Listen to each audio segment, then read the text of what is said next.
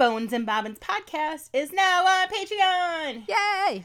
Would you like access to bonus episodes, digital extras, exclusive merch, and more? Mm-hmm. Join us in the Curiosity Shop at patreon.com backslash bones and bobbins. Your generous support helps make the show happen and will earn you our very eternal gratitude and exactly and entry into our private patreon only facebook group where there is no ass hattery None, none, no, some tomfoolery and occasional shenanigans, but no ass hattery and no like toxic fuckery. It is delightful. yes love it a Love it.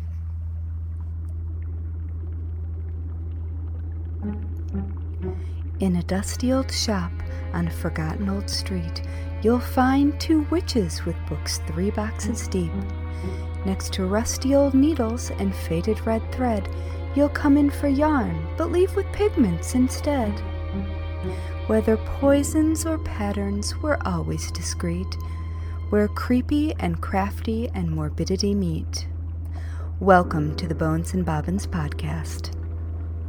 Hello, morbid makers. We are your slightly creepy, Mildly disconcerting, somewhat sinister, delightfully discomposed, oh, opaquely odd, merrily morbid. marvelously misanthropic hosts. And this is Bones and Bobbins, Season 4, Episode 3 Paws, Claws, and Caws The Lore of Black Cats, Crows, and Ravens. I'm Haley from Red Handled Scissors and the Very Serious Crafts podcast, and I go by she and her. And I'm Natalie from Uber Dork Designs, an official true crime creative, and my pronouns are she and her. Yay! Yay! Hey, hi, how you doing? I don't fucking know. I mean, I'm coming out of the gate with F bombs, so yes. yeah, yeah. Uh, so yeah, how are you? I am, I am, I am. Oh, I, I'm, I'm pretty glad good. that I'm you are. good. I have uh, an exciting thing and a newfound relaxation thing. So, my Ooh. exciting thing is I know that we have talked on here about Mercury Stardust, Yes, Who is- love her. the world's best trans handyman. Mhm. Um, and she came to speak at my eldest college. And I got I'm so jealous. so I get the I get a FaceTime call from my eldest and she's like, "Hold on, I have a surprise for you." And gets to the front of the line and there's Mercury Stardust. I got to meet Mercury Stardust via FaceTime. That's amazing. She said she left my glasses and all I could do was be like, "Hee." and I was like, "You're gorgeous Um, and then they took a group photo, and my eldest held their camera out the phone up. So there's a little me on FaceTime in the picture with them, and dear Lord, she is every bit as delightful as you'd hope that she'd be, and she's pretty localist. I mean, she she's from Madison, Right. but yeah, so that was such a wonderful surprise, and I love it when people that I that I adore from a distance are the same way in person. Like that's always comforting. Um, yes, that makes me very, very happy So because most of the time you don't want to meet your heroes. right, right. And then I stumbled across a YouTube channel that I've kind of fallen in love with called The Builder, and I think uh, I, she must be on other things too. And I think uh, her like act elsewhere is Girl That Builds. Mhm. Um, oh, Girl the Builder. Um, and I should probably actually like find out more about her. But they're all videos of this petite, incredibly badass gal who goes into like the middle of the woods and single-handedly creates like an underground house with a fire and like a fireplace and like just all these different like basically I guess survival or you know like forest houses Can she um, be my girlfriend? Seriously, it is. and then she like cooks herself a meal on like the fire, like just. But what? That sounds so soothing. It is. It is. And they're all different. Like sometimes like it's, you know, mud and clay and there's a moss roof. Sometimes she's cutting down what looks like you know, wood or bamboo or like just it is incredible that she single-handedly does these and they're they're all just so delightful. She's got uh one on one of them she hung like some solar powered lights, like twinkle lights and just uh yeah, it is very soothing in a weird way. Like I I really like it. So that's my that's my little plug for that. Uh because I think that I think our, I think a lot of our listeners would probably enjoy it too. Because, you know, you're making stuff it's from the earth, old old fashioned way, and I, I'm convinced that now I could probably create some kind of domicile in a post apocalyptic world thanks to these videos. But of course I also think that I could, you know, kill a zombie and so you know i i might be wishful thinking but I mean, I know for certain that I can kick doors down and flip someone who is mm, six six three hundred pounds over my back if I want to. guess you're So- amazing no, it's because my center of gravity is really low. so I feel like there are a lot of skills that latent skills that one might discover when one needs to. I can tell you what one of mine isn't, though. Chopping wood with a hatchet. oh oh there's oh a my goodness.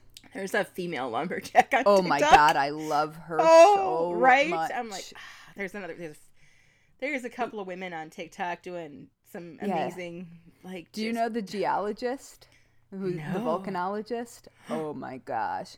Um, speaking of hot gay ladies who are extraordinarily capable in their fields, um, there is a volcanologist who is Oh. exactly that.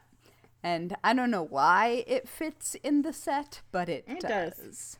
Yeah. if you say it does I- it does i fully back you Yeah, but I'm really um I mean it doesn't help that the ceiling in my basement is low enough that I can't get like a full swing without being mildly concerned that I will hit the gas line. dude just your Um, basement is mildly concerning like, like, I mean, have I ever taken you on a video tour Not- of the basement that I will go into? Not the basement I won't go into. No, you've not yet. I've seen photos of like from doorway, but I have not. I have not seen. Yeah, no, it's it's got some. It's got a big dick energy. It's got Blair Witch energy. like, I mean, there is a hole in the ground covered with slats of wood that is casually also then covered by a rug mm, yeah, that no, has been there for I don't know, a hundred years. I would not look at that. I would not taunt it. the wood is so old and worn so smooth that it's probably been there. I mean, my best guess is that it's a well. Yeah. But um but I'm also fairly certain there's a cistern in the back. I've also Um, seen things come go in wells and come out of wells that in horror things movies. that look like me, frankly. So, um, but yeah, so I, I will bring you down there with me. But I am I am not great at um, splitting wood for kindling with a hatchet. I I injured myself. Um, no. And by injured myself, I mean I got a blister on my hand because I'm prissy. My dad and his neighbor once built a log splitter. well, and I need one. I've oh, I've been shopping for some beautiful cast iron log splitters. Don't get me started. Um, I I yes, I Speaking of um of being being prissy, I accidentally got baby bangs today.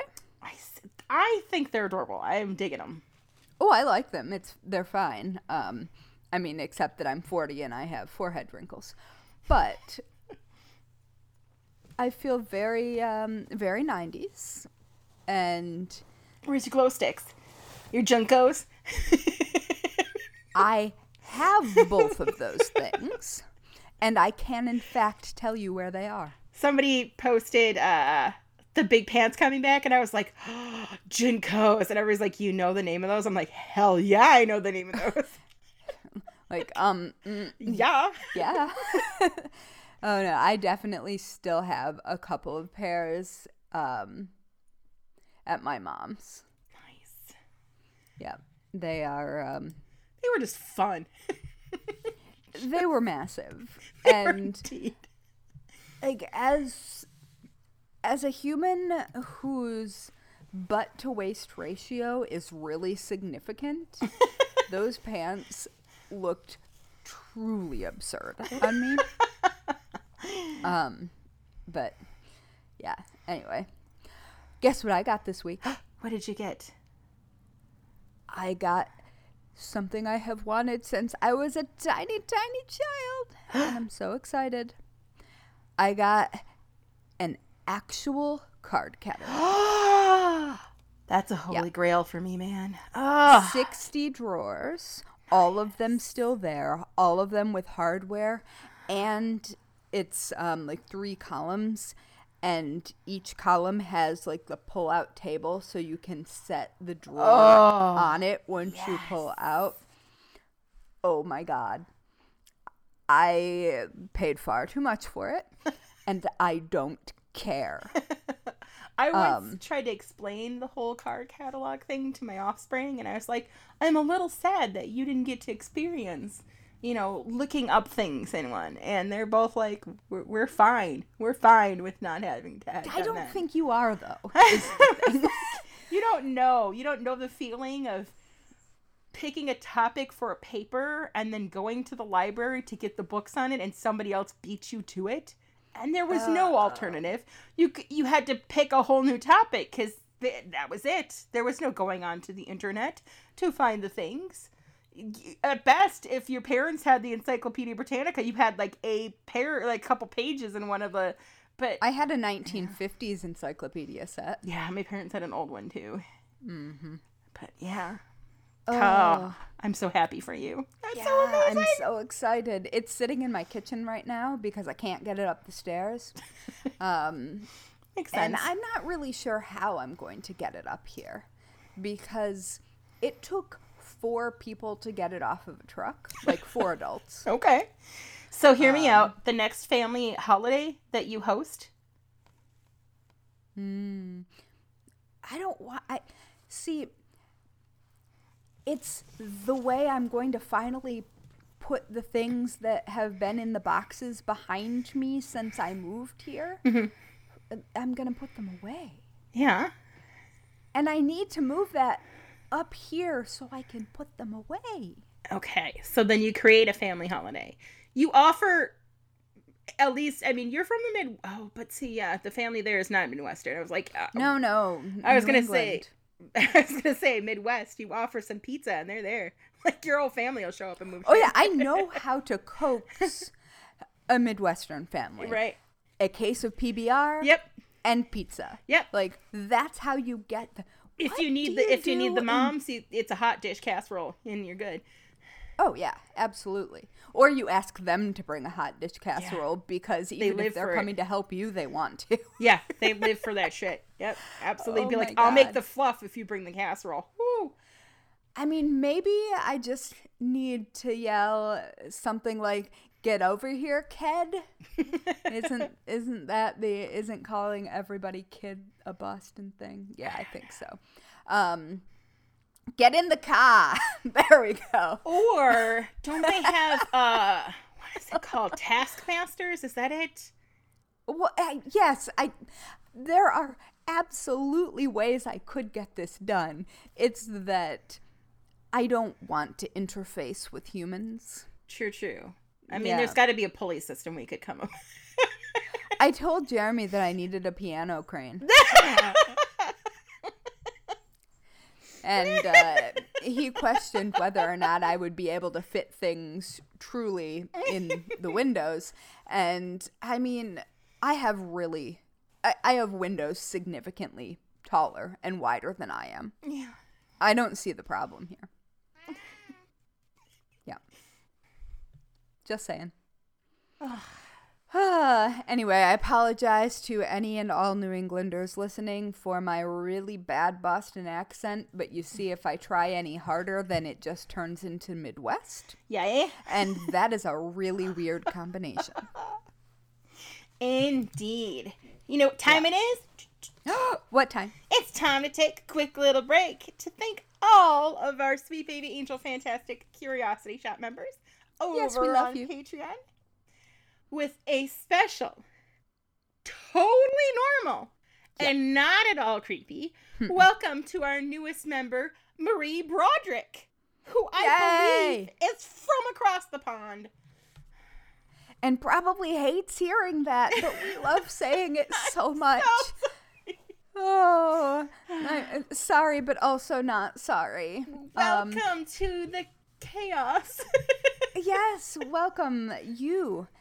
You specifically. yes, You're the best. the best. And we would totally go explore hidden old graveyards in the woods with you, and I know where several are. Absolutely. And, And that's not a threat. yeah, no, That's a promise. Absolutely. uh, and if you're listening and you want in on this fun, not only Yes. are you going to get fun stuff like we've mentioned before, you're also going to get like a huge backlog of Patreon only episodes. I think we just recorded I think the last one was uh episode 60. Yeah. I believe. Uh, and 61, I will actually give you a foreshadowing a little bit on today's episode. But uh, yeah, there is a plethora of uh, episodes and backlogs. Um, and you'll get to hear there's even one with my offspring. We did a Halloween episode. Uh, you'll get to hear the cats because cats be catting. And uh, Yeah, and my mom came on and Yep. talked about UFOs at some yes. point. Yes. Oh my god, that was a great episode. So yeah, just a lot of you get to get a little, I guess, less formal because you know we're so fucking formal. Oh, so formal. Like I didn't say fuck within the first 30 seconds. Um, Also, I want to give a shout out and a thank you to uh, the I Need a Nickname review that we got on Apple that we had not actually seen. But if you are listening, I want to hug you. Unless you do not like to be touched, I will air hug you. But thank you. It is it is one of the sweetest reviews that I have ever in my life. Um, thank you. That's all. it I- absolutely is. I just felt we needed to shout her out. Oh, yes. It made me smile so much. And also, you know, there's no hurry to uh, to become a Patreon member. Right. It'll happen someday. yeah. It's fine. It's, we still love you. Absolutely. Indeed. Yeah, you you really truly made our day. You did. You did indeed. So, yes. yeah, what you got for us today? oh, well, would you like me to tell you about black cat superstitions and lore? I would. I loves me. There's there was a black kitty that somebody posted, uh, and it was really hard for me not to be like, I will drive to there and get you. I feel that way multiple times a day. Yeah. Yeah. It's it's a problem. a real Yeah, I don't know that Ron Swanson and Leslie Knope would be, yeah, receptive to to another one. I feel the same way about Mr. Big Stuff. Uh, the kittens, well, Phryne would probably just ignore, and Jack would enthusiastically harass. Yeah, I think I if think you get that them when they're tiny, that's easier. I think some kind of maternal or fraternal, some parental kind of. Yeah, that didn't work so in. well with the kittens and Biggie. Oh, I suppose, yeah. Yeah, he was just like, nah, man. Absolutely not. um, but whatever, they snuggle now. Oh, Only because it's cold in here. yeah, you know, take what you can get. It's fine. um, so, obviously, I am personally a card carrying member of the Black Cat Club. I have two of them. Um, one of them is the aforementioned Mr. Big Stuff Yes. who is a large and lumbering friendly giant um, with huge fuzzy feet, and I love him dearly. Um, he also took over my day yesterday because he had a blood sugar emergency, Oh, and that takes about three plus hours to sort out. Yeah. And, and he's he's 13, so he doesn't bounce back in quite the way he uh, he used to, or at least as quickly. But he's all good. Um, and black cat number two in my life is Phryne, who is very sneaky, very spooky, and very small. And she has teeny, teeny tiny feet, which are the cutest, except for when they are leaving a trail across my freshly cleaned counter. which is always, Always, when they're yeah. visible because that's just how cats work. So like, oh, that's um, clean. Let me claim it. Mm-hmm, exactly. And um, she also, her favorite thing to do is haunting our parlor at night. Okay. She, every night, parks it in the same spot, stares at the same thing, and like, I see ghosts, and I have no idea what she's looking at. And she does that and stays downstairs all night. She's guarding. Yep, and she she does, and then she comes up to bed after breakfast in the morning. So, I mean, she she's tiny and feisty. So, all right. Um, and I have at least one black ghost cat that Aw. hangs out in the kitchen. There are several ghost cats that all hang out in the kitchen, um, which I did not know until I shut the kitchen door when we were having construction and I still kept seeing cats. I thought that I was just seeing my cats. No, I was not. so I guess I have more cats now, but whatever. I mean, at least you don't have to worry about their litter box. Exactly. and so black cats are kind of a lifestyle mm-hmm. in my house. And yes, they're kind of spooky. Yes, they're kind of weird sometimes, but they're also my favorite. And they oh my dad just texted me. Aw. Hi dad. Um Anyway, so they are also my favorite, and their weirdness is one of the things that delights me the most. Um,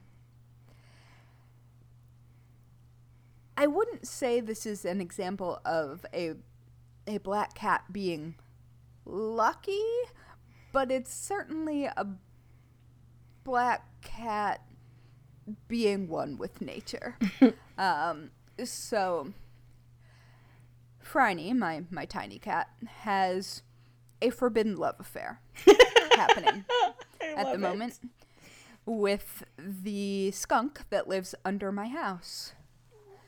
And when I say that the skunk lives under my house, I mean literally lives in a hole under my house that is between my side door, the porch of my side door, and the bay windows in my dining room.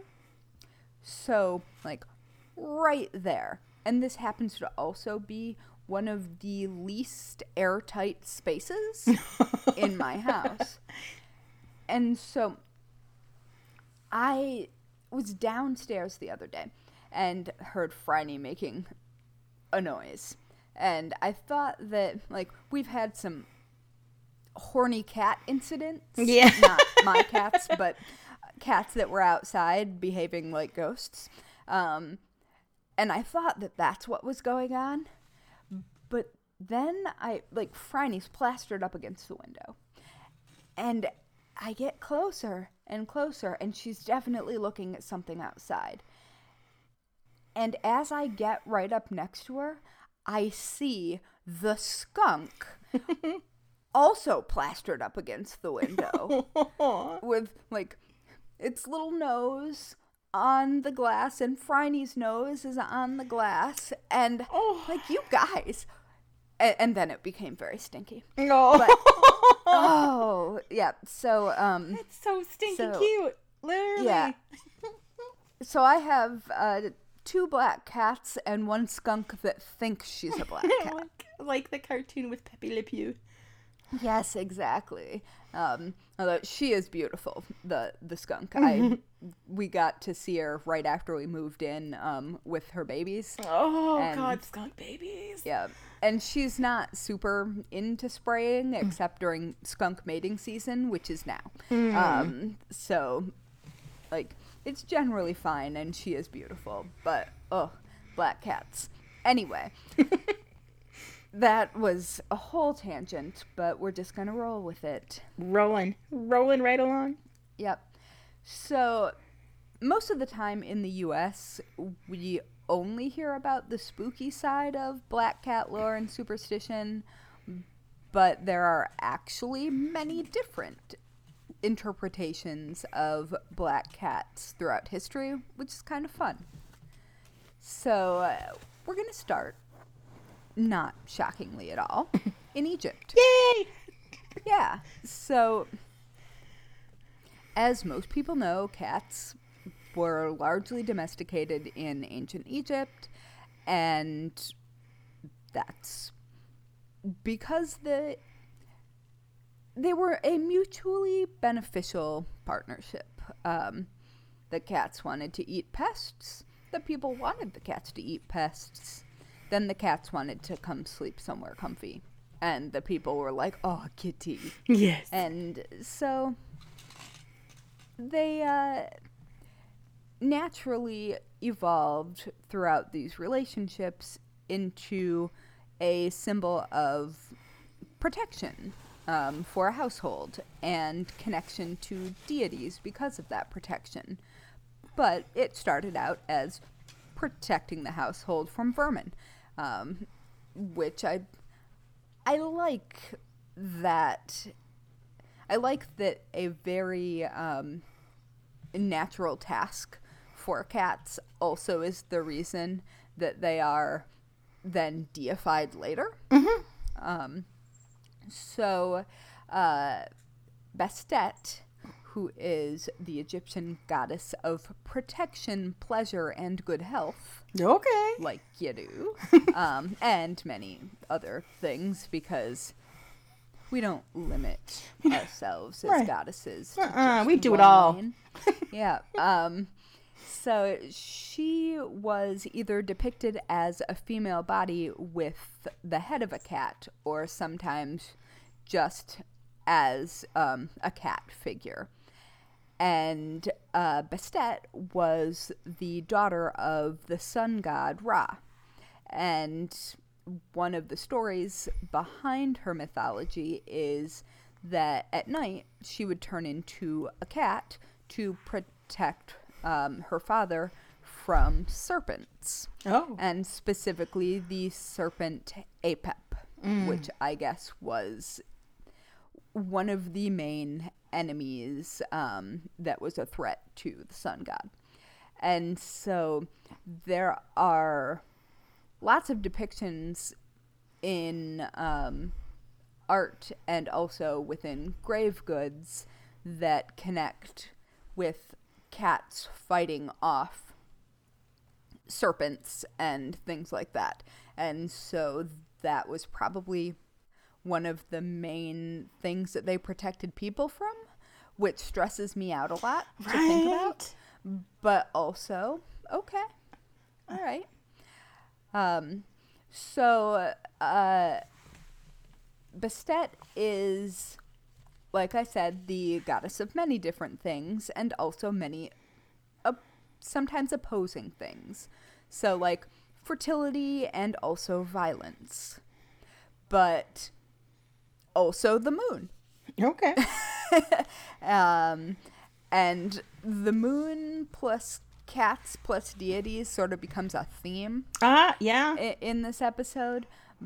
But um, much like cats that are both extremely independent and also will sleep on your lap. Like it, it's interesting that that um, that personality is even woven into the mythological personality of cat-related deities. It is.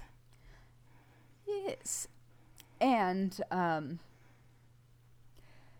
something I especially like is that modern followers of Bastet believe that she um, casts protection over modern cats. Um, so, like, you know, the cat's having nine lives sort of thing. Yeah. I- It's related to that. And one of her sacred colors was black, um, which is likely one of the origins of black cat lore as a whole. So that's kind of fun. It all makes sense. Yeah. Also, it's And now- delightful to know that cats have been cats. Like, Oh, cats are just cats. like it, it just cats be catting for a very long time. Yeah, uh, that is also a recurring theme here. So, um, Hecate has joined the chat now. okay. So, Hecate is um, a Greek goddess, and given her interests, I think she and I would probably match on Tinder. I actually have no idea how Tinder works because I have been married for a long, long time, but just go with me on this. Um, so, in Greek mythology, Hecate is associated with witchcraft, magic, the moon, doorways, creatures of the night, death, and spooky shit. And Yeah. so, like, same girl. Sign me Same. up. Yep. um, and it's unsurprisingly really common in modern witchcraft to bring this goddess into spiritual and spell work. So I know an awful lot of witches who include Hecate in their normal practices and have um, altar goods specifically uh, for Hecate. Um, I mean, And- more so than any other deity that I know, witch wise. Yeah. I mean, just amongst my witchy friends, you know. But for the most part, I think. Yeah, like, I can think of a of a few, especially in Celtic lore, um, that also are part of that. But there's like Hecate is the top witch Yeah. in the general realm of goddesses that um, modern pagan witches will still um, petition. I mean, interact with, worship, revere. There are uh, none of those sound right. I was Work just gonna with. say fuck with. There you go. Fuck with. Um. So now I can't. Uh, oh gosh. Anyway, so Hecate also has a familiar who is a black cat. nice. Um, Yes. Or I I think that we sort of assume that the cat is black. I don't know that there's actual historical evidence of the specific color, um, but it's kind of assumed that she has a black cat. Um, and her cat happens to have been a maid who was turned into a cat by the goddess Hera because said maid had been rude. So, oh, I mean, yeah, there's so worse Hecate's things. Familiar is a, uh, a a woman with a spell cast, um, which I'm sure kind of sucks. So I I just thought that was sort of a funny aside because I mean It makes sense. I knew that Hecate had a cat, but I don't think I knew that part before I started researching. Um, so, you know, witches with cats, that's been a thing since ancient Greece, which is actually earlier than I thought, even though I knew Hecate had a cat. I don't know. You know, brains. but now we're going to tiptoe into some very familiar territory the Catholic Church, oh boy. right? And I mean, I guess the Christian church largely because Catholicism didn't exist yet, where we're starting, Okay. which is newly Christian Rome. oh, okay. Yeah. Yeah. Um, so in newly Christian Rome, the cats plus deities connection wasn't going so well. Um, according to these fancy new Christians. Which is funny because Christians had no problem stealing pagan shit. no, and and this is like, I think the year 350 or something that I'm talking about. Like, th- this is um like we're still pretty pagan, man. yep. Still pretty pagan. Like we're still turning festivals into fake Christian holidays. Yeah, yeah.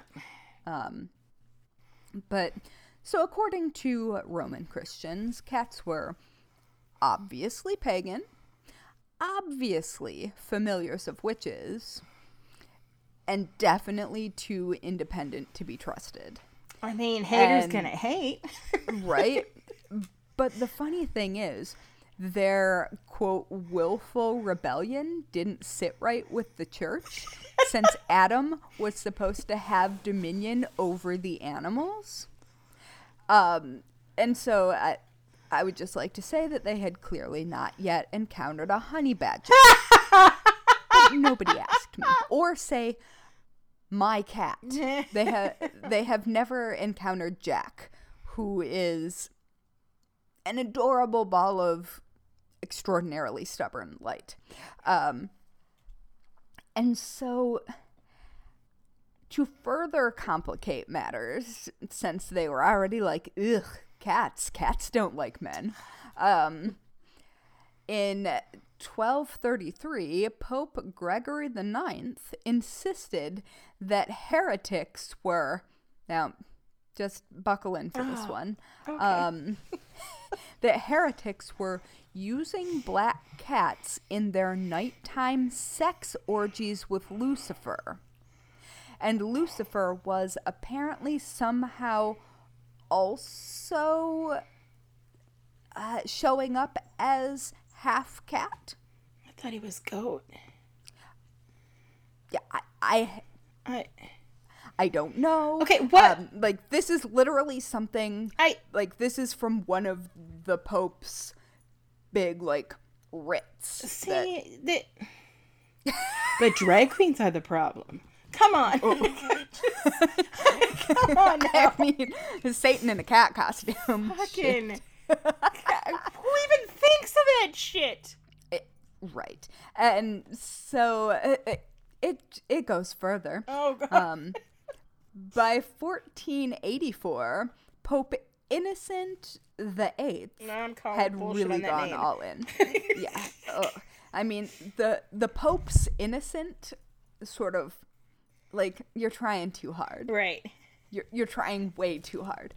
But anyway, so he had gone all in and uh, um content alert um sad Oh no. go forward like 15 seconds if you need to. Um, but huge numbers of cats were killed because it was believed that said cats might be witches in disguise. And you know how witches were historically killed. Yeah.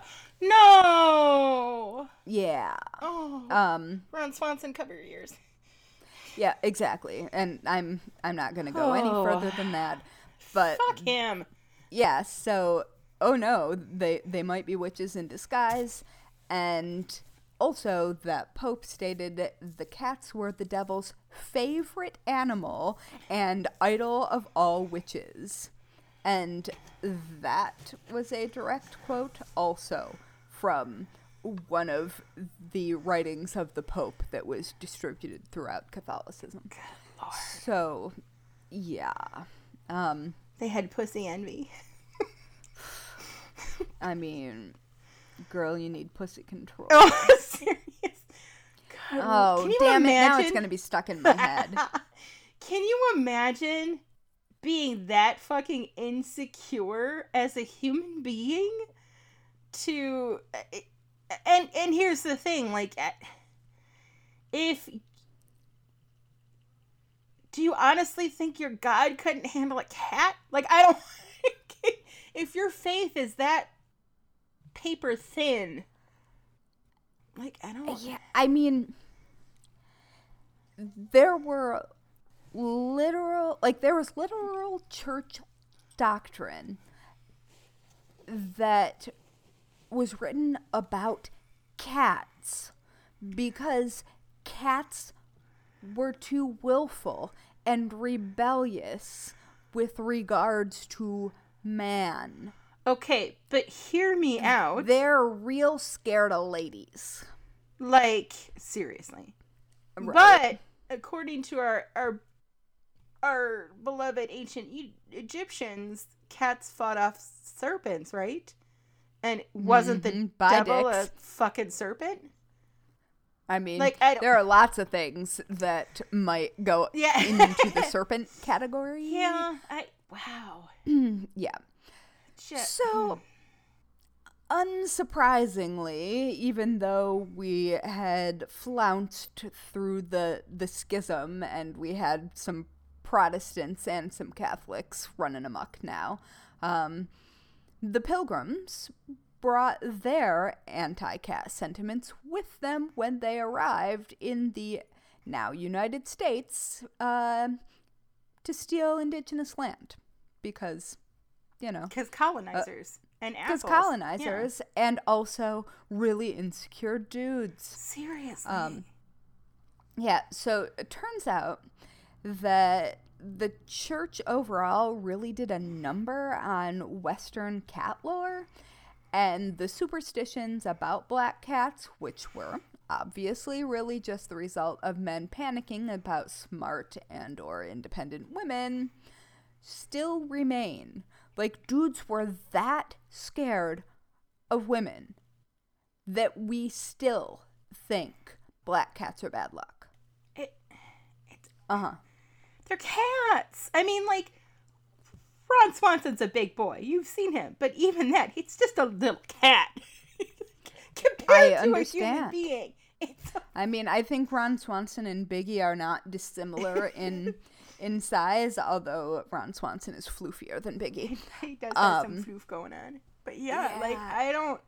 I, I just I just can't imagine being that fragile of a human being to be like anti I mean Uh, I mean, I I can in fact imagine it because I've seen yeah. fragile uh, little male egos Oh. crumble under the weight of literally anything. Yeah, they're fucking running rampant right now, but that's a whole other episode. Uh, yeah.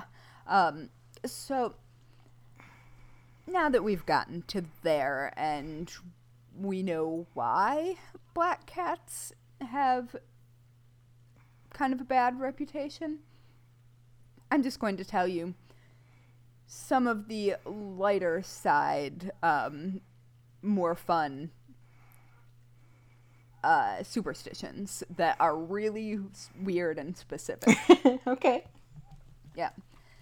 So, um, in England and Ireland, sailors considered black cats to be good luck as mousers on ships, and um, wives of seafaring men would often keep black cats at home to ensure their husband's safe return because um, it was thought that the black cat had some sort of power and sway over that.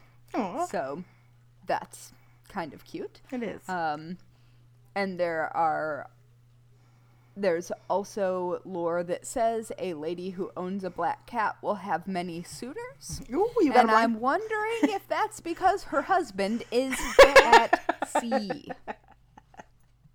Just saying. They were in they were in the same line of this is lore from England and Ireland and I was like, "Hmm, that's that's pretty convenient." So, let's move on to some pirates. pirates. Pirates were confused. Yeah, happens.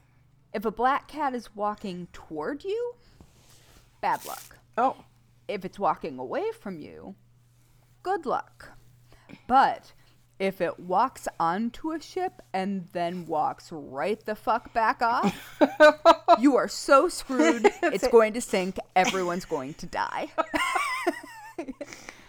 wow. Which, I mean, kind of fair enough. I trust that cat to know better. If that cat's like, absolutely not. yeah. Um, So, Scotland, there are mixed reviews of cats. Uh, Celtic folklore included a fey creature called Cat Sith, and I don't think that's probably how it's spelled or how it's pronounced. Um, I assume that's. Uh, I have been learning Irish, and I know this is Scotland, but there are not. There are some similarities in um, Gaelic pronunciations, and so I'm fairly certain that that isn't it. Anyway, reeling my autism back in. um,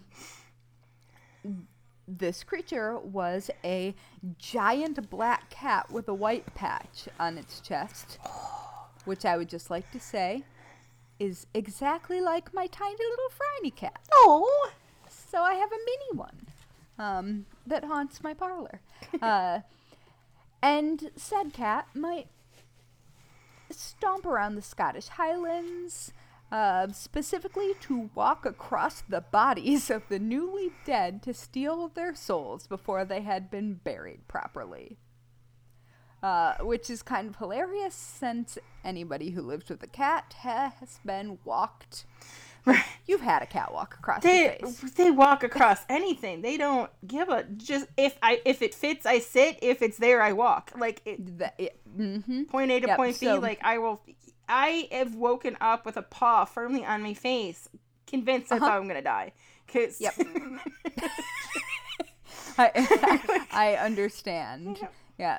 Franny decided to curl up on my face recently, and I was just like, um. I hmm. I woke up in the middle of the night with Ron Swanson's asshole firmly pressed against my face, and it was not pleasant. I was like, "Sir, I love that you're like full on snuggler now, but no, no, no, oh. too far, too far." But yeah, Oh, cats don't no. gi- they don't give a fuck. No, and so like that is the perfect embodiment of something that is just going to like randomly stroll on by and take your soul. like, yeah, I can see If it. anything, he was probably protecting them from like vermin.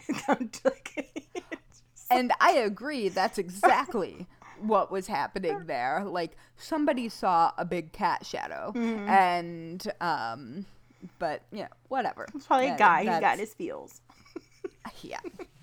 Well, uh, he's a little emotional. Yeah. Mm-hmm. Um, but weirdly enough, also in Scotland, if a just regular black cat shows up on your doorstep, it's a sign of prosperity and good luck. And sometimes they're called money cats. Oh, nice. Yeah. But they can't have the white patch then? Can you imagine trying to check it for one? You know, I it doesn't say anything about white patches. I'm gonna go with any like majority black furred cat gotcha. probably counts. Nice. But maybe entirely black cats have a little extra oomph. extra, a little more potent. I don't know. Um, I wonder also if part of the um, Scotland Fey cat is related to the um, lore that cats will steal your breath. Oh, yeah. Um, because, I mean, they don't, but also they will curl up on your face. Right, right, And right. they will get really close to your face. Right. With their faces. Like, I can see where that came from. Right. Especially uh, with babies because of the milk on their breath. Well, yeah, and they really want to know what that thing is making noise. Yeah, I think I've told you before, and I probably mentioned it on the podcast, that um, some of Jeremy's friends were in town and they had a very, very newborn baby. Yes. Like weeks old newborn baby. And they woke up in the middle of the night to the baby fussing, and it was so new that, like, the baby fussing didn't wake anybody else up because it didn't have the lung capacity to do that yet. Um, but when they turned the light on, all three of my cats were around the bassinet, just looking in, like not doing anything. No, none of them got in the bassinet, but they were all just like having an audience. it was a meeting. They were trying to decide what to do. yep, cat meeting. Um, Walking out yeah, of cat um, meetings is always weird. It is weird. It's like a yeah, it's like walking into a cult. Yeah, and they just look at you Uh-huh. and slam their briefcases shut. Never mind, man. Um, yeah, so moving on to Wales. Um, Welsh folklore holds that black cats are good for keeping disease away from home.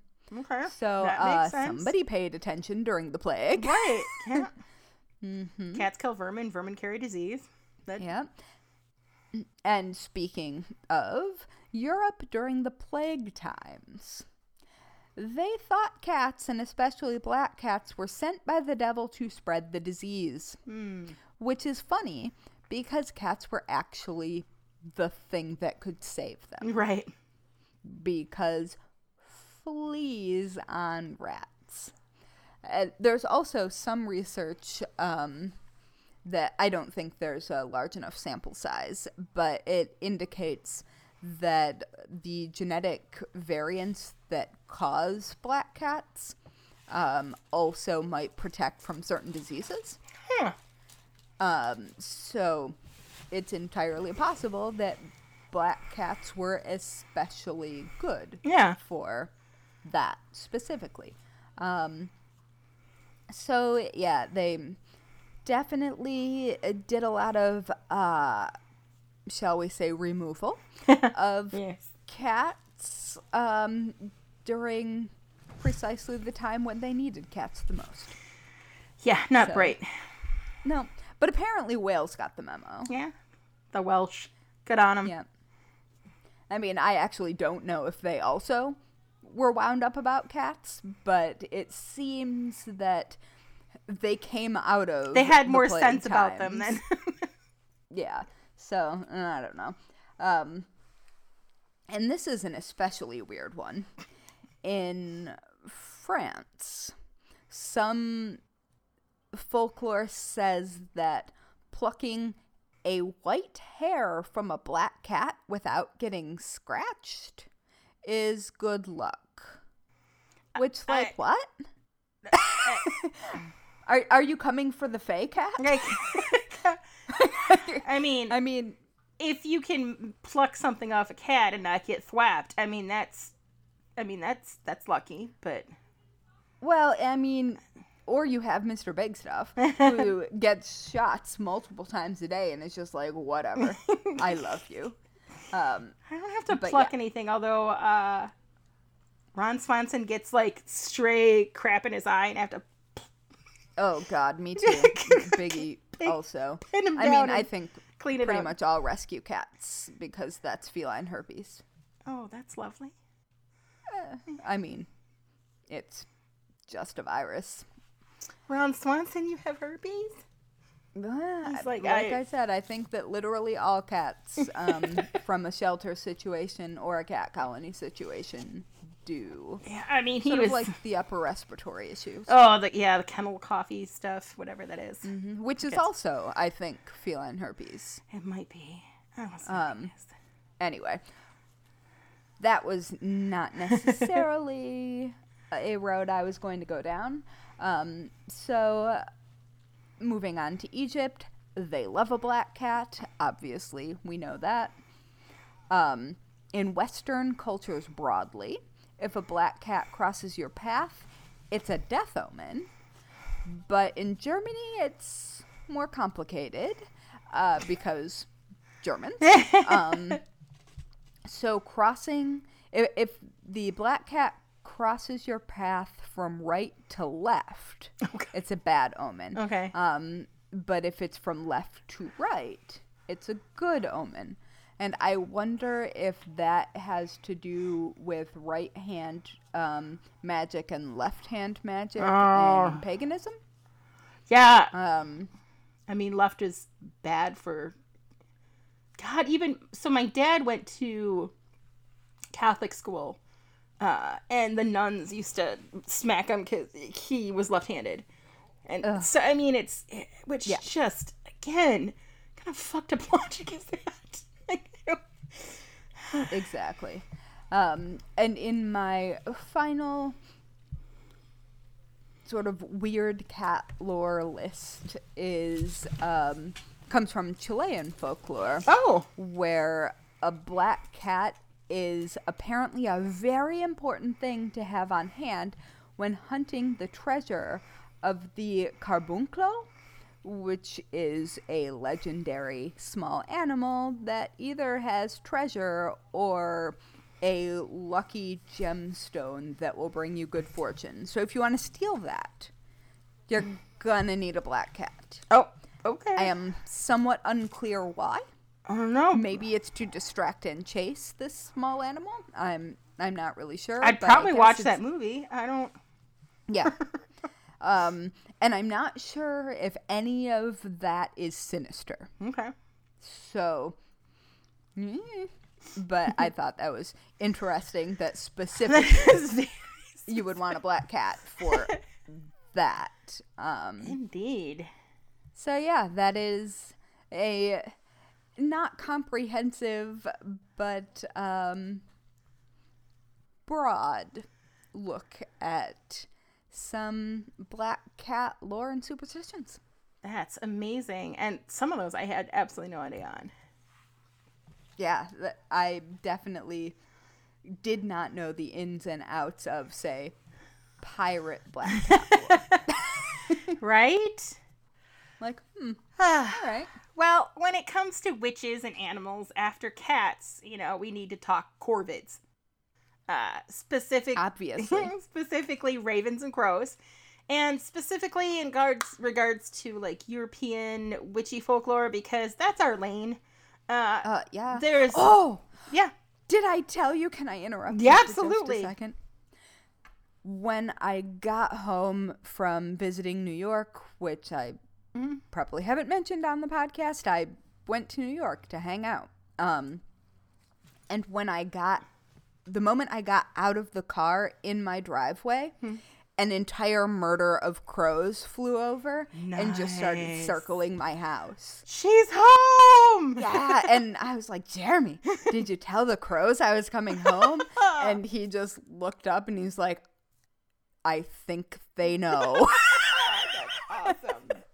and I was like, yes, yes. And so I just stood there on the ground and smiled and excitedly fidgeted at the crows who were flying over, and there were so many of them. Nice. Okay, I'm done. That's a good story. Um, so I do want to say that many indigenous tribes have very significant ties to these birds, um, Yes. especially ravens. And I do encourage you to read some indigenous sources to learn more. But again, not our lane. So I'm not going to be the one to go down that route. So um, now before we before before we run on into this, uh, first a little fun fact about me and birds. Um, I think I've mentioned before that my bestie growing up had uh, and her parakeet, which gave me a borderline fear of birds. Yes. Uh, and like I break out in stress hives going through the aviary at any zoo. How did you end up with birds? I'm sorry no, no, that no, I no, no. gave you the birds. But hear me out. In true Okay. Natalie fashion, this does not extend to birds of prey. Tiny Huh. birds I shouldn't fear. Hives. Giant or potentially dangerous birds. Let me hug you.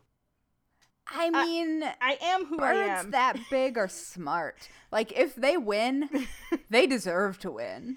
So yeah, I just I am who I am. Uh All right. So I'm going to kick this off with a very common question, uh, and that is, what is the difference between crows and ravens? Um, so both. I know. I'm sure you do. Uh, both are indeed corvids, and both are blackbirds that look very, very similar. Uh, Yes. For starters, ravens are larger. Think like red-tailed hawk's eyes, and they often yeah, they're way bigger. And they often travel in pairs. A flock of ravens is called an unkindness. Dun dun dun. Crows travel, and the name of that is like the only part, like the only time ravens don't run up crows. Uh, crows travel in larger groups called a murder. dun, dun, dun. Ravens have a longer, they have longer middle feathers. So When they flare their tail out, it looks more wedge shaped um, than uh, a crow's. A crow's resembles like a fan because they're all pretty equal. In the air, ravens soar, whereas crows do more of the flappy flapping. On on the ground, ravens' little strut includes uh, two-footed hops.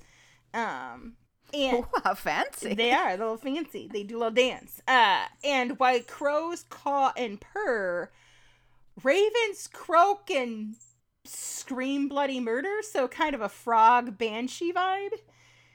Yeah, I saw my first wild raven here calling to its mate, Aw, and that bird was so big. yeah. Like, it was in the top of a very, very, very tall tree, and it looked huge. Yeah. And oh my god, I could hear it all the way back to my house. it was so loud.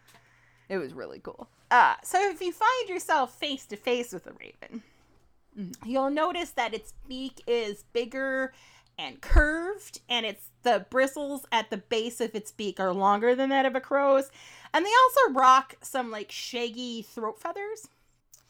Uh, so we're gonna start out with uh, going deeper to the crows because I think crows are probably more common and people pretty much are more aware of them. But uh, so They're literally called common crows. right? Crows and the folklore surrounding them uh, are most often associated with death, transition, and other realms. So they're often believed across various cultures to be able to act as a portal between worlds. So a messenger across the veil. It could be because, hey, they're blackbirds and they give off that vibe. But uh, another reason could be how crows seem to mourn their own death. All it takes is one dead crow and another to spot it. The live crow will release an alert, which is harsh and urgent. And before you know it, there's a mob of crows that arrives. And sometimes it's a handful, sometimes it's up to 60 or 70, depending on like the population. Basically, if a crow hears it, it's coming. Yep. So some of them will settle in a circle around the deceased, others will perch in trees or along like telephone wires nearby. The crows will remain silent and still for a short time and then break into a chorus of calls. And they cycle through this silence and kind of, I don't know, aggravation, hullabaloo for like 15 to 20 minutes. And then all of a sudden, all at once, they'll just up and fucking leave. Like, just boop, they're out. Um, it is believed that this ritual not only serves as a funeral to mourn the loss, but also as a meeting to determine the cause of death and if any danger is near that's going to affect them. Crows are incredibly clever.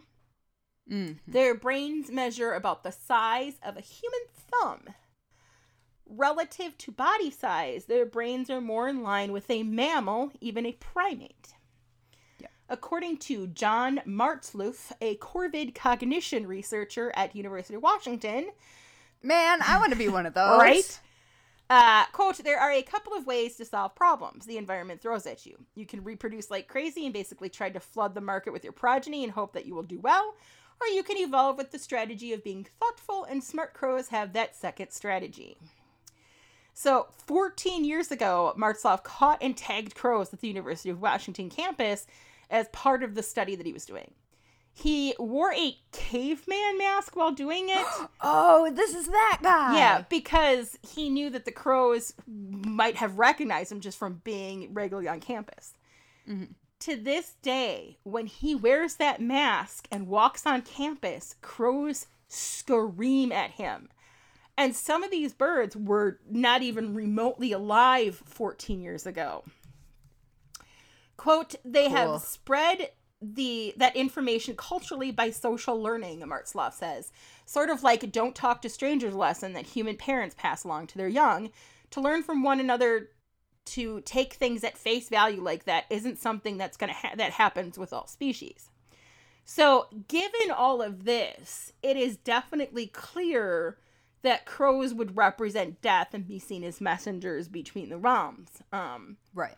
and that makes sense. Uh, one of the most famous connections between uh, crows and witchcraft is the Morrigan, which is a Celtic goddess that often appears as a crow or raven, depending on where you read, and I'll get to that in a bit too. But if you would like to hear a deep dive on her, join our Patreon as I'll be covering her in the next episode. I'm so excited. I have too. not looked into this any further because I want to hear. So, in my research, I have found that crows and ravens have been often mistaken for each other, and the names pretty much interchangeably used for any big ass blackbird for er, centuries. So, let's get into Poe's bestie, ravens. Now, while Poe's mental health may have been in question, it is entirely possible that his raven did quote Nevermore. Uh, yeah. Because you see, ravens have a vast repertoire of over a hundred or more vocalizations. Mm-hmm. With their deep voice, ravens can mimic human speech and singing and can imitate other bird and animal sounds. Mm-hmm. Now, while crows may be also be trained to talk, ravens just they're like one uppers on everything. So, while crows are considered clever, ravens again take that shit up a notch. They often work in pairs to acquire food. When one one raven will lure a parent bird away from its nest while the other swoops in to feed on the eggs or hatchlings. Oh, don't do that, guys. yeah, a little sad. Uh, they've also been known, um, and pretty frequently, to call and lead wolves to a carcass so that the wolf can tear the animal open. Oh, yeah. And the ravens can then pop on by and take the soft parts and the stuff that the wolves didn't eat. Uh, they have also been known, this kills me. They've also been known, and this is like a repeated thing, it's not like just a one time myth thing. They've been known to pull ice fishermen's lines up from icy waters just as a fish has hit so they can steal the fish. I I feel like if that happens to you, you just have to let the bird have it. you gotta. You're like, You're okay, like, all right, you won. You win. Exactly. So they're not just assholes, though. Uh, young ravens uh, are often witnessed playing catch in the air. So, like, one will drop Aww. a stick and the other will, like, swoop and grab it before it hits the ground. Uh, so that's adorable.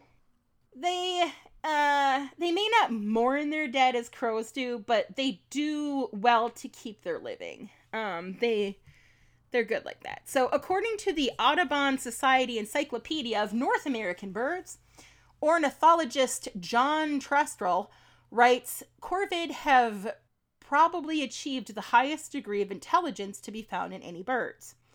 Irene Pepperberg of the University of Arizona goes further to state that corvid shared the cognitive capacity of many primates. So, what does folklore say about these little smarty pants? Dinosaurs. so, I know I said I was going to keep it to like European folklore, but I, you know, I I'm bringing in the Bible because I find it fucking hilarious that it's super contradictory. So, uh, I mean, I think that that's fine. The Bible has brought itself into much. every other conversation, right? Uh, so the mm-hmm. raven in it is both shunned and praised. First, Noah super pissed because apparently the ravens didn't let him know that the flood was receding. I didn't know they were. Yeah, how was that the ravens' business? Exactly. Uh, but later, ravens are considered protectors of the prophets, and it's said that they fed Elijah and Paul the hermit in the wilderness. Also, I think it's funny that it's Paul the Hermit. Like, I wish they all had like borderline mafia guys' names because it would make the Bible a lot more interesting. Um, hmm. they were also said to have helped Saint Cuthbert and Saint Bernard, whoever the flip they are. I don't know, but they helped them. In contradictory Christian traditions, ravens hmm. represent the solitude of the holy hermits, yet they also represent the souls of wicked priests and witches. Make it make sense, yeah, guys. Like you do. Right. So Europeans also seem fond of contradictions. Uh, since ravens can be taught to speak and have a complex vocabulary of their own, they're often connected symbolically to both wisdom and prophecy. During Christian times, however, they had, you know, quite a few strikes kind of going against them. Black, considered a negative color, They ate rotted meat, and they often paired up with man's oldest enemy, wolves.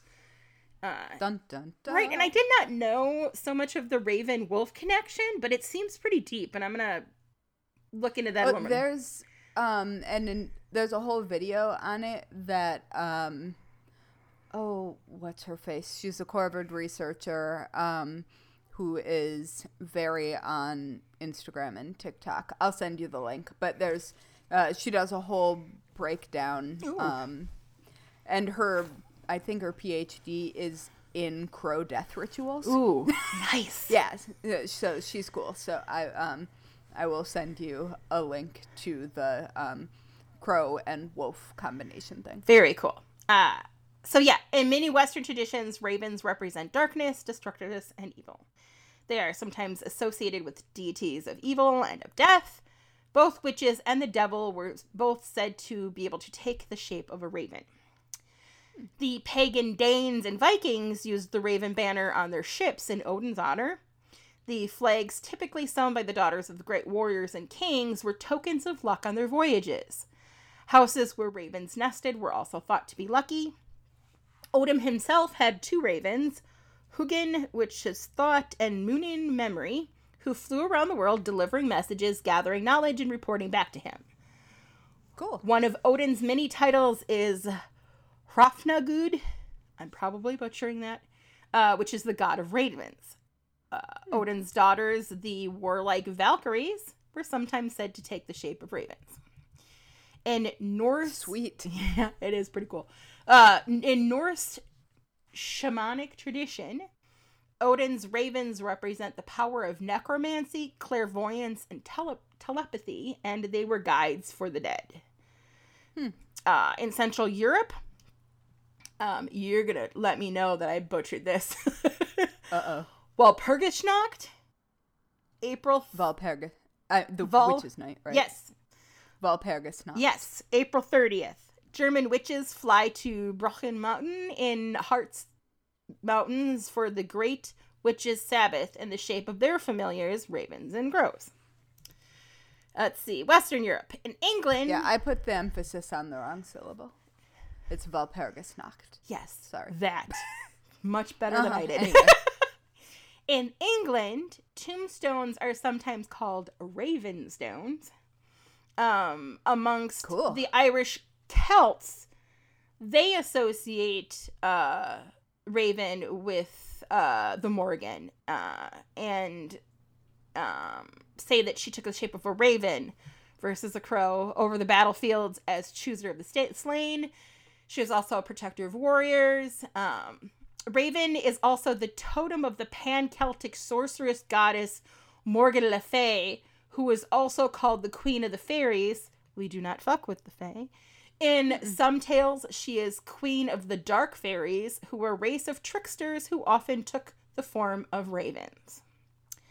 Um, Irish and Scotch banshees um, were also said to be able to take the shape of ravens as they cried above a roof, an omen of death in the household below. But given how ravens sound, they just scream like fucking banshees. Um, It's true. so that is uh, very broad, but uh, I mean, pretty thorough. I mean, it's it is what it is. Uh, trip through corvids, specifically ravens and crows, and their role in folklore, and also, you know, it is interesting just the um the interchanging of the two amongst folklore. It's hard to pick apart who had it right, um, and you don't want to necessarily lump them together because they are two very different birds, and they look alike. But I think that their personalities. I mean, one of them who is more protective of the living, much more uh, less community orientated, like runs in a smaller smaller pack and runs with wolves uh, versus one that you know mourns their dead and has like a s- significant ritual around that um for Yeah, that's just so fascinating to me. it is it's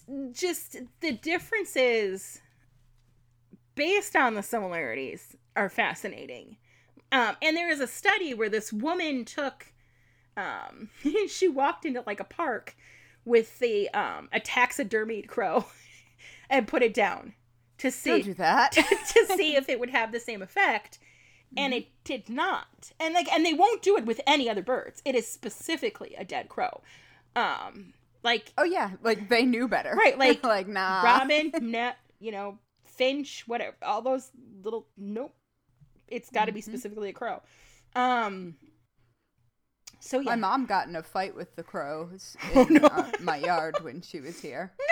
no no So they yell at each other Mm. every time they see each other. Yeah that's never gonna go away now that's it Nope. Nope. They yell at my mom every time she walks out the door that's funny uh, because she yelled at them. I I think it's fascinating, um, and I would like to know from like a evolutionary point why those two birds specifically. Uh, and I know there's other birds too that are domestic that can speak or mimic, um, but Yeah, but they're so smart. they're so smart. like it's not just smart, they're clever. Yes, like it's it's one thing to be smart; it's another thing to be witty and clever. Like there there was a study with, and again it was with crows, but so this guy put two crows, um, Betty and I can't remember the other one's name, but I just love that it was a crow named Betty. Uh, I want to say like Betty and Pat or something, but put these two crows in a cage, and um, there was a tube that had meat in it, and there was a couple pieces of wire the crows literally fashioned a hook out of that wire and got the meat out. Yeah, they worked together, like didn't they? yeah, like it's just and there's talk they don't even have paws, let alone opposable thumbs. Like they're dealing No. it just and just to know that a fish had hit on a line. Like just and to pair up with wolves versus another carnivore wild animal. Like it just it's so fascinating to me. Um and I know that when I was so my mom I guess my mom had a talking crow when she was little. But we used to also my dad um one of the credit unions that he belonged to, they had a talking crow in the lobby and I used to like to go and talk to it. Um and it was fun. But again, you know, you put a fucking parrot in front of me and I'm out. like, I I guess I just like the big creepy dangerous ones or owls.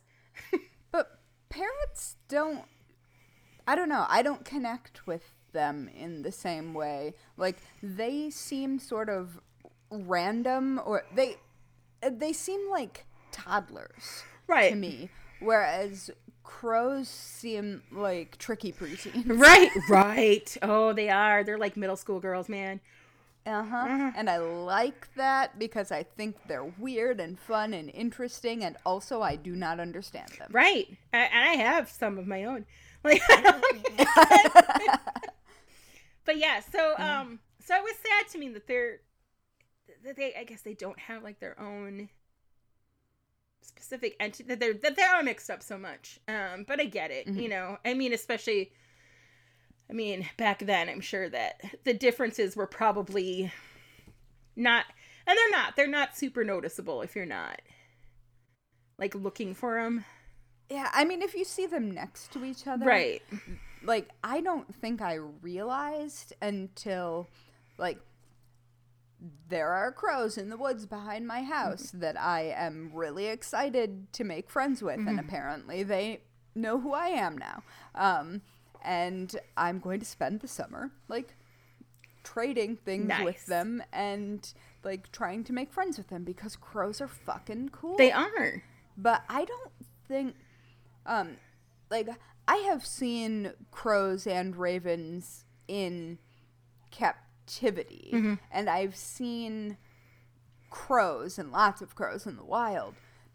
But the first time I saw a raven in the wild like and I was just on a walk through my neighborhood. Like it was I just happened to, you know, live in rural Vermont. uh, but it was so big that I am pretty sure that, like, I'm a relatively small human, but it was big enough that I would be afraid of it if, like if it was if it was mad at me, Mm-hmm. I I would I'm not sure that I would win that fight. I would die because I would try to hug it. I well, I would also try to give it something shiny, but um, I don't know that ravens are the same with the shiny things. yeah, I don't know. I mean, crows like shiny Yeah, things. crows love shiny. Um, well, I talked to the raven when it was up there, and it talked back at me, but not in the same way that crows do. Um, it, like it, it was like yes, we have some honking ass birds around us. I mean, because we've got eagles, we've got hawks, we've got, and when you see we, there was, uh, I don't know specifically why. Are, there, one time there was an eagle in the middle of the road eating some carcass, and the, the cars we waited. You ca it was not moving. well, yeah, because that's a big ass. it was not moving and you can't hit it like it we're like all right enjoy your breakfast um just go listen to this podcast and chill for a while um and then I saw bald eagles in nests when I was in Vancouver, um, in Canada. just and holy shit like i absolutely would fit in those nests. Like They really are about that, majestic but no fuck. for real. Yeah. Like i i'm good with merca. I'm good with the bird because they are majestic as fuck. But then like the other day we are driving to they don't make that noise though. No. No. They they make a really stupid noise. They, they're not yeah. Um but there was a. it was it, it was a hawk and it must have been ravens because they were like the same size. I mean just a hawk hawks are so cool. just chilling on the side of the road and there was no carcass there and i was like that's they're having a meeting. They're having some kind of like mm, what are you doing? Right? It, it felt like starting was, a call yeah. It's going down. Yeah there's i think that day that i saw the raven Mm-hmm. i also saw an owl like oh. a big one Yeah. um that was on the other side um there's like a water reservoir and i was walking around Mm-hmm. it and on the other side i think there was an owl just sort of hanging out on i love owls. um uh yeah it, it was cool but it was so big.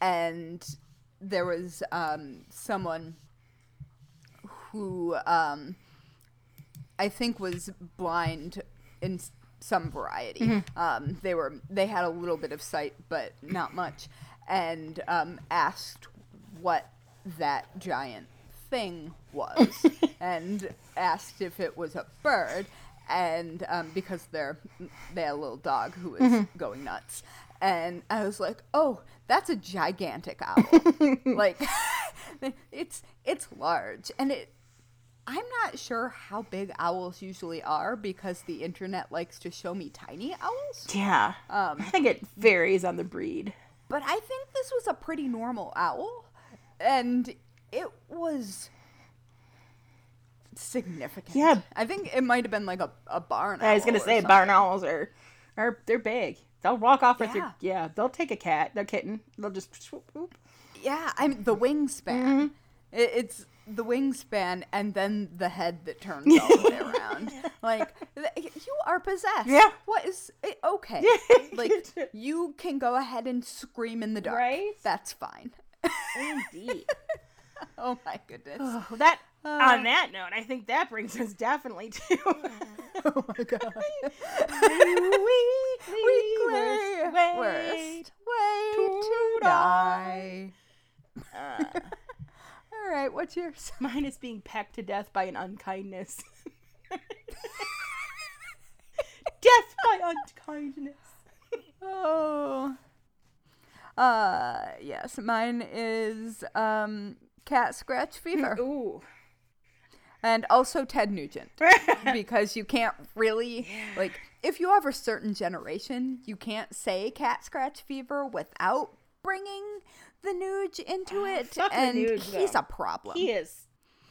Oh God, he used to always be in um, the Diag in Ann Arbor selling his kill it and grill it book. Yep. Yep. Like, yep. oh, just always so like, gross. motherfucker, why are you in Ann Arbor? Because yeah, he lived in Michigan, didn't he? You lived does- in Ann Arbor for reasons unclear. Oh yeah. Oh, aging rock star with a giant gun.